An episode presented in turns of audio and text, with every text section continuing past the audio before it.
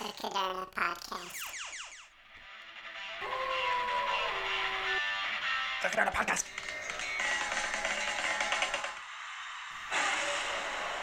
The Caderna Podcast. Welcome back, everyone. Thanks for tuning in to another episode of the Caderna Podcast. I'm your host, Brian Caderna, and I'm very happy to have you joining us today. So, we got a really cool episode on deck. I think it's a very important message, and we have some pretty cool stories that'll elaborate and underscore uh, just how important today's topic is. So, if you haven't read the title yet, you're in for a pretty cool surprise. What we're going to address are the most infamous estate planning blunders of all time. All right, we're going to dive into the rich and famous and people that all of us have heard about, and essentially what happened to their legacy. When their time was up, did they make the right decisions or did they make the wrong decisions, or maybe they made no decisions at all? And we're going to talk about what the consequences were there. Okay, and we'll drive home all the way to you and I. What can we do, and how does that kind of parlay to our own well being? All right. So, as always, the goal of this podcast to, to talk about all things finance and business related is to communicate to you guys how to be on the path, the, the most optimal path to achieving your greatest level of wealth. All right. And in wealth, we define it in its original sense, which is a state of well being.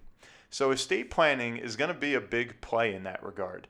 All right. If you go all the way back to our earliest episodes, and if you haven't listened to those, if you're, you're a newcomer, I really implore you to go back and, and tune in because those episodes really lay the framework for what we address each week. But all the way back at the beginning in the pilot, we talk about the five tenets of financial planning. And if you remember the first one, the most important one was protection. As I always say, protection first, fully, and forever. Okay?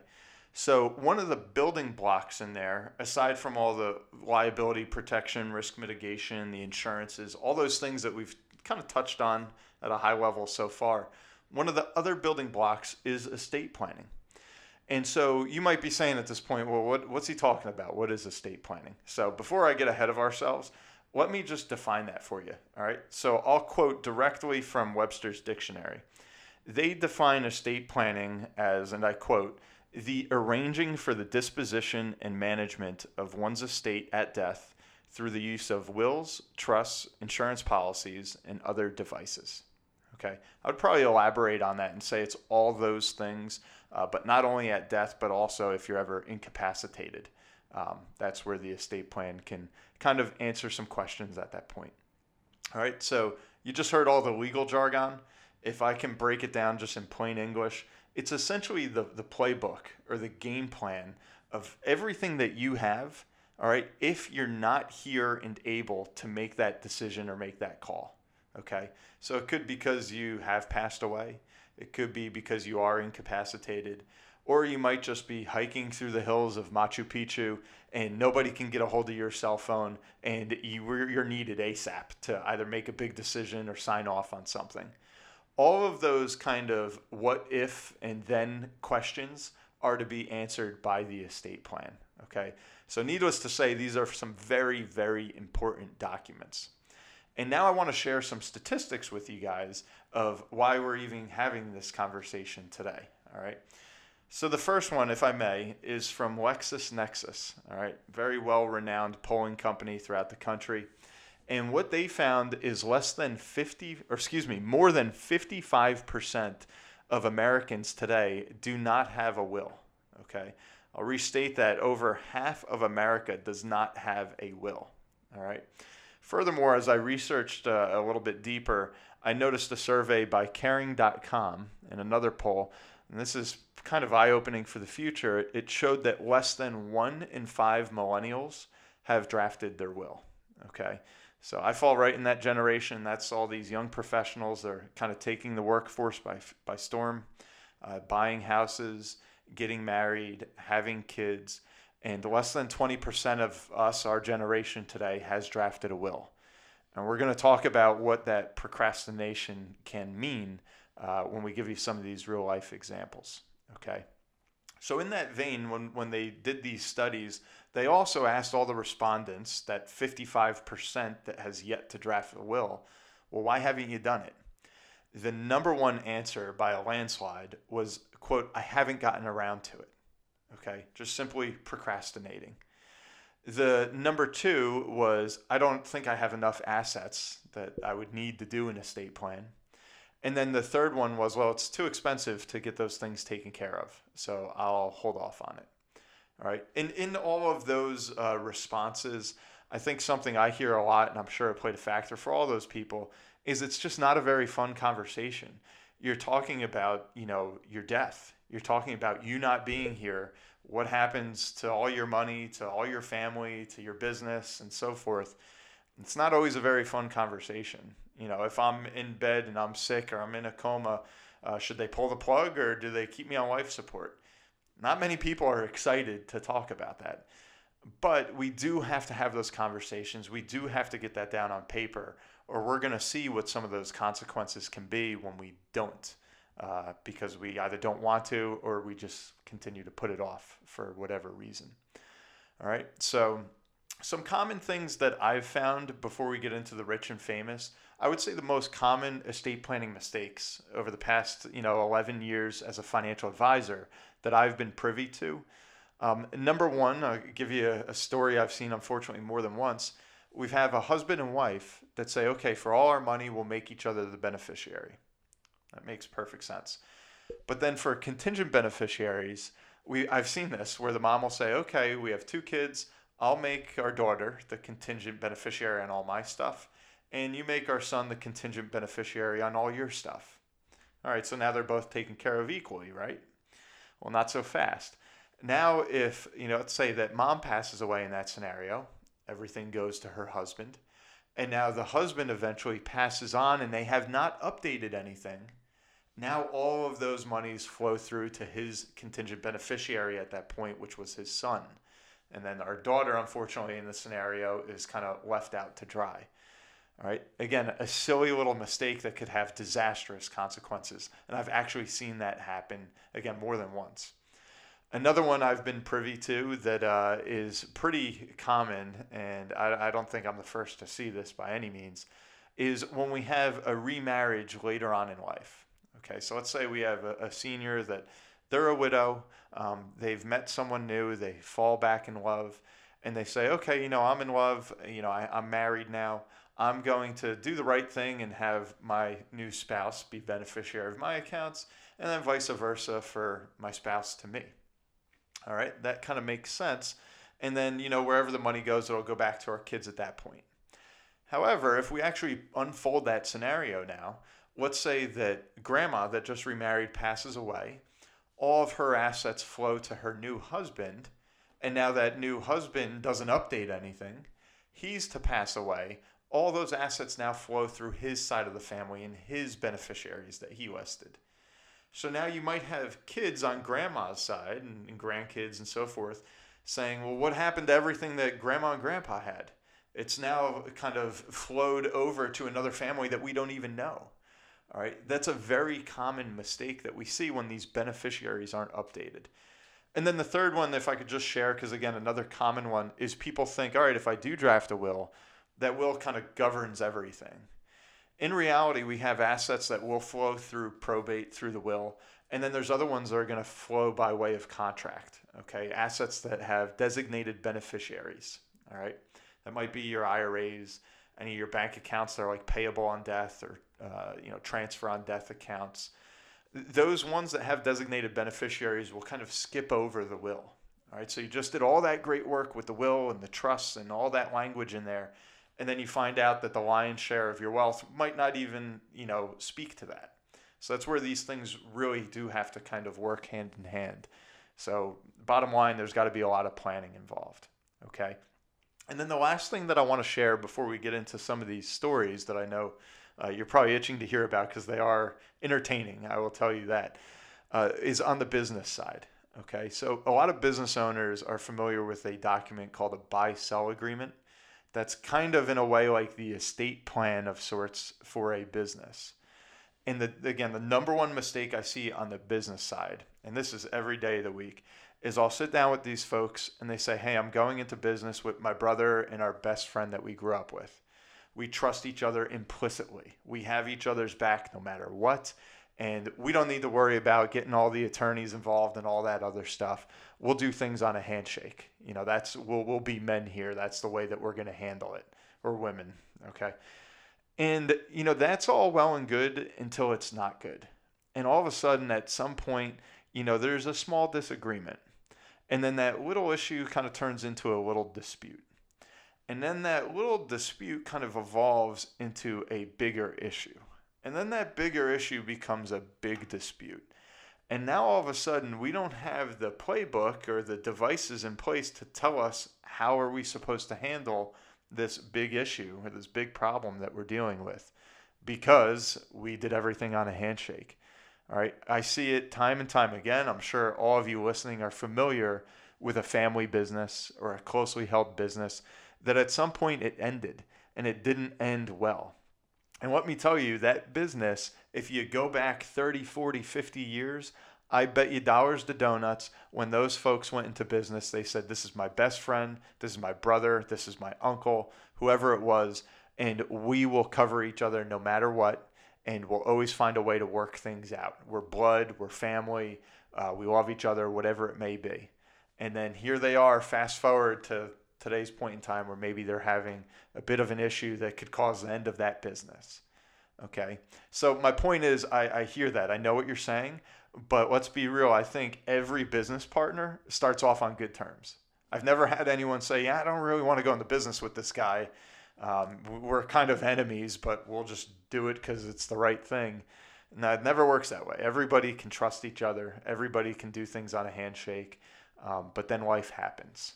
And if we don't have these documents in place, it can get ugly very quickly. Okay. So think about this stuff as we go through some of these scenarios. So let's take a look at these infamous estate planning blunders, uh, probably some of the most notable of all time. The first one that I want to start with is by a gentleman by the name of Ted Williams. Okay, one of the best baseball players ever, often considered the best hitter of all time. All right, he was a true slugger and hit great average and everything else. Well, unfortunately, in 2002, uh, he did pass away. And now, reportedly, he had two wills at that time. He had one will that said he wished to be cremated. He had another will that said he wished to be frozen. Okay. Naturally, his kids come about and they begin to argue about this issue of what to do with dad's body one of the sons had actually signed an agreement with a company called Alcor. Uh, to get you the exact name, it's Alcor Life Extension Foundation. They're a cryogenic, cryogenically frozen company. Try saying that word, you know, five times fast. All right, so he had actually signed a document. Ted Williams did not. The son did, but he signed an agreement to freeze the body through this company out in Arizona. All right, so they go through that process and they end up cutting Ted Williams' head off. Okay, they sever the head and they put that essentially in a pot and they freeze his body and they freeze his head separately. I guess this can be somewhat common uh, in that space of freezing the dead. I don't know. Um, but that happened, and needless to say, people were up in arms. A lot of people thought, you know, this legend, uh, it was a disgrace to the human body, and the kids certainly had disagreed on this uh, all because he didn't have that clearly stated of how he'd like to be buried, cremated, or what have you. All right. So again, it's not always about money. Um, these estate plans can speak to quite a bit. So that's number one. Ted Williams, um, kind of a crazy scenario there. Number two is Sonny Bono. Okay, a lot of us remember Sonny Bono as a great entertainer, singer, and at one point in time, the husband to Cher.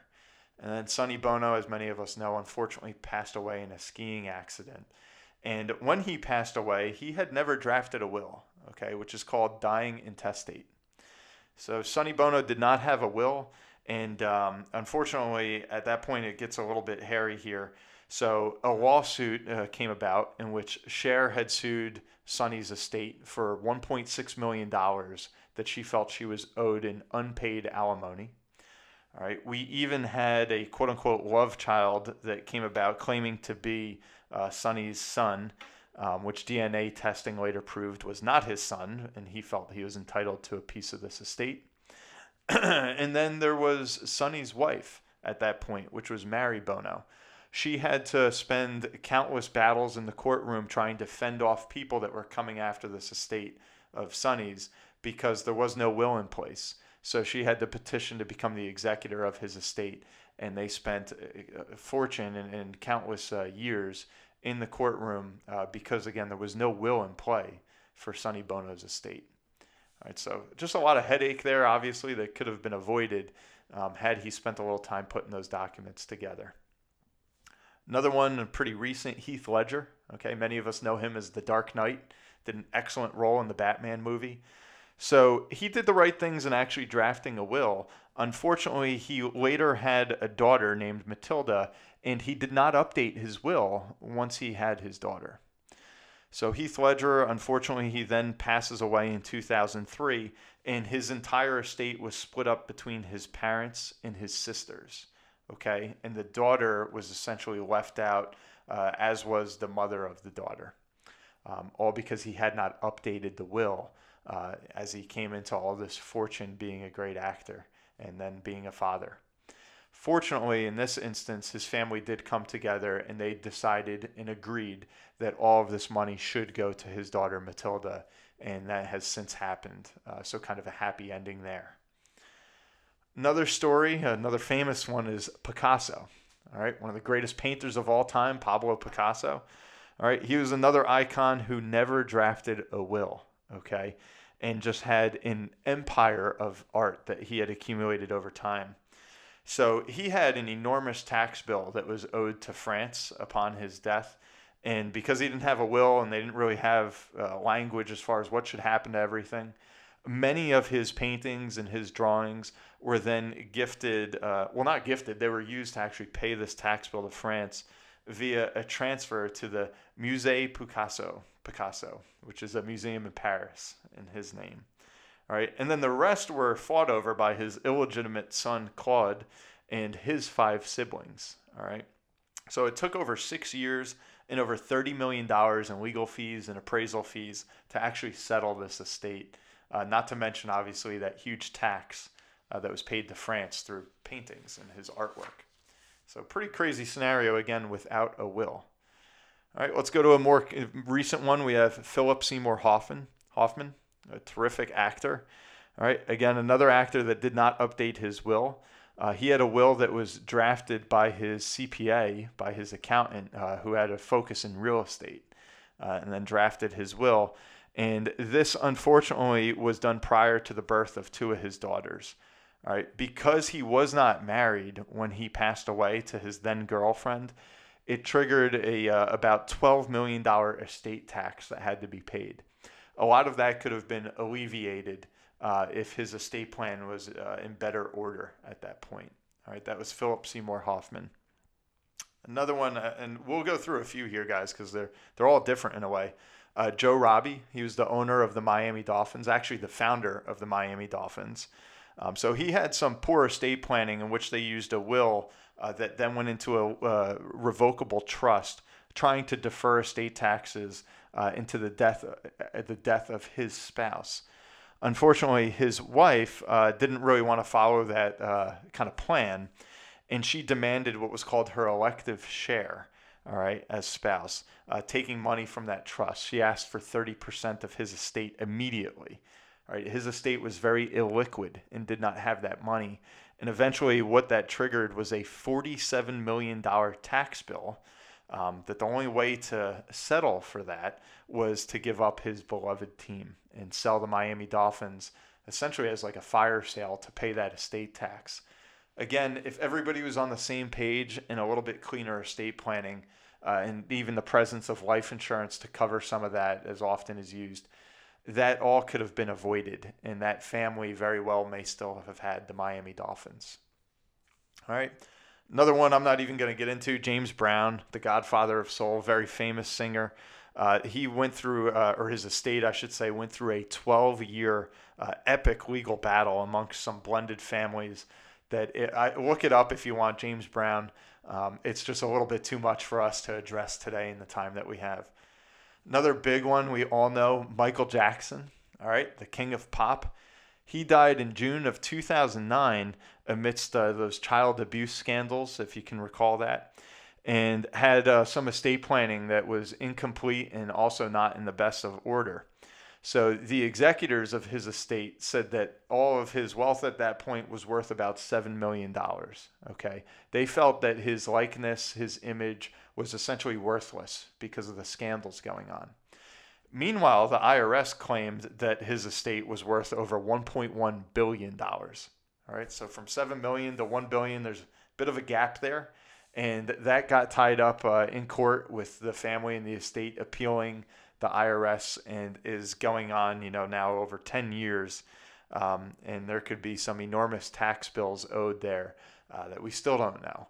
And again, if they don't have the money and the liquidity to satisfy those bills, who knows? We might see the government, you know, owning his rights to the Beatles or to some of his famous songs that he wrote and that he bought at one point in his life.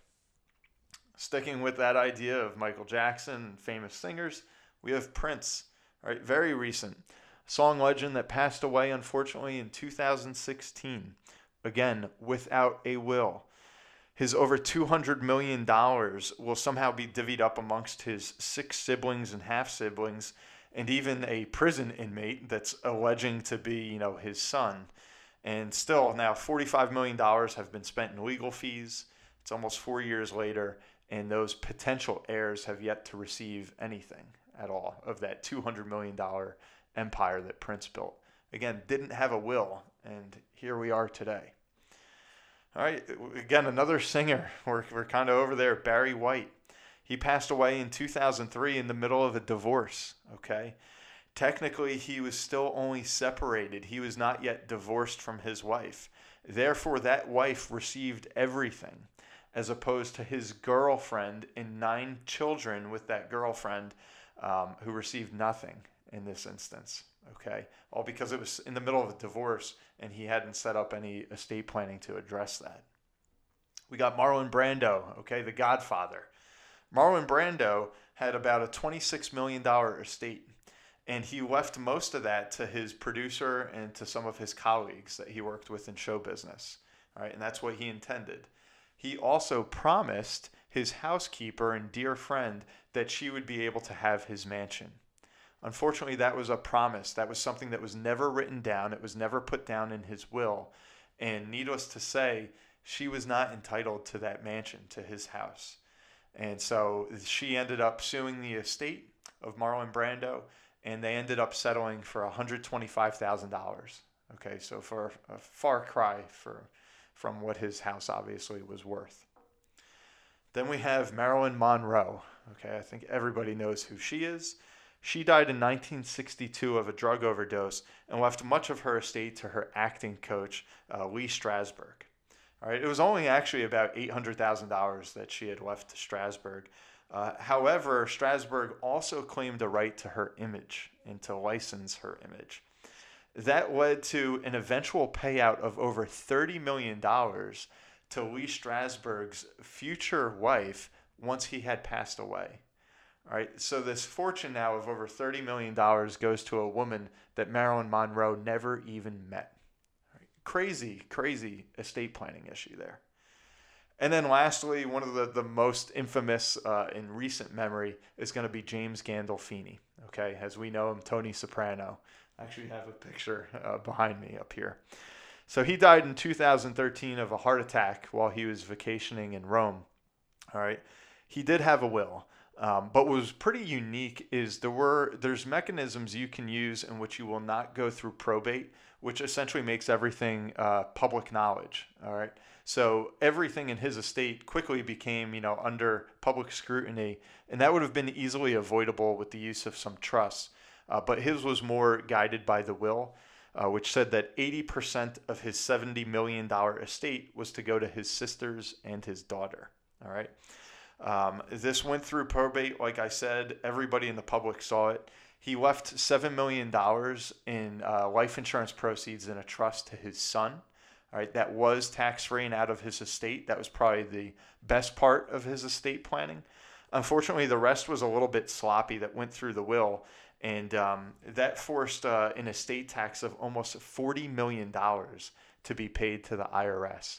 Right, so his estate was essentially cut in half, uh, even more so, uh, due to these taxes, which, as many of us know in the estate planning space, many of them could have been avoided uh, if he had done some more advanced planning uh, that just wasn't accomplished. Not to mention a lot of that again, which is uh, earmarked for his baby daughter at the time. His baby daughter, when she turns 21, will be entitled to all of those funds. Uh, at 21, who knows what state of mind you're in sometimes. Um, it, that could have maybe been handled in a more responsible way to say she'll get some then or uh, when she graduates college or gets married or turns 30 and um, have different provisions often through like a family trust. But all of that was missing there. All right, so I hope that you were able to retain some of that. I know we went through some really um, icons here in show business and Hollywood, singers, athletes, etc uh, that have had, or their families, I should say, have had quite a bit of stress and financial difficulty after the fact just because of some poor estate planning or no estate planning at all. All right. So, in closing, I, I, know you might not say, well, I'm not mega wealthy, I'm not super famous, but these same issues can apply to you and I if we don't do the right amount of planning ahead of time. All right. So, like that study I mentioned early on, procrastination seems to be the number one issue. We have to overcome that, or we might end up being a sad story uh, someday. And we don't want that to happen to our legacy. So please do give it some thought and uh, research this. Keep tuning into the Caderna podcast. We're going to bring you more information. We can get more into the nitty gritty. I could spend a whole episode on any one of these individuals here. Um, but again, plan for the unexpected. It's what we all have to do. As I often say in the world of finance, I didn't know is not an excuse. So we've got to get in the know, and then that can uh, alleviate the stress that you might be feeling and help us get on a quicker path to achieving true wealth. I'm your host, Brian Caderna. Thanks for tuning in to another episode of the Caderna Podcast. Keep spreading the good word. Leave us a five star review on Apple Podcasts, Spotify. Tune in on YouTube. We got a lot of great content there and tell your friends about us. Everybody can afford to get this knowledge because it's free. Thanks again, and we'll see you next week.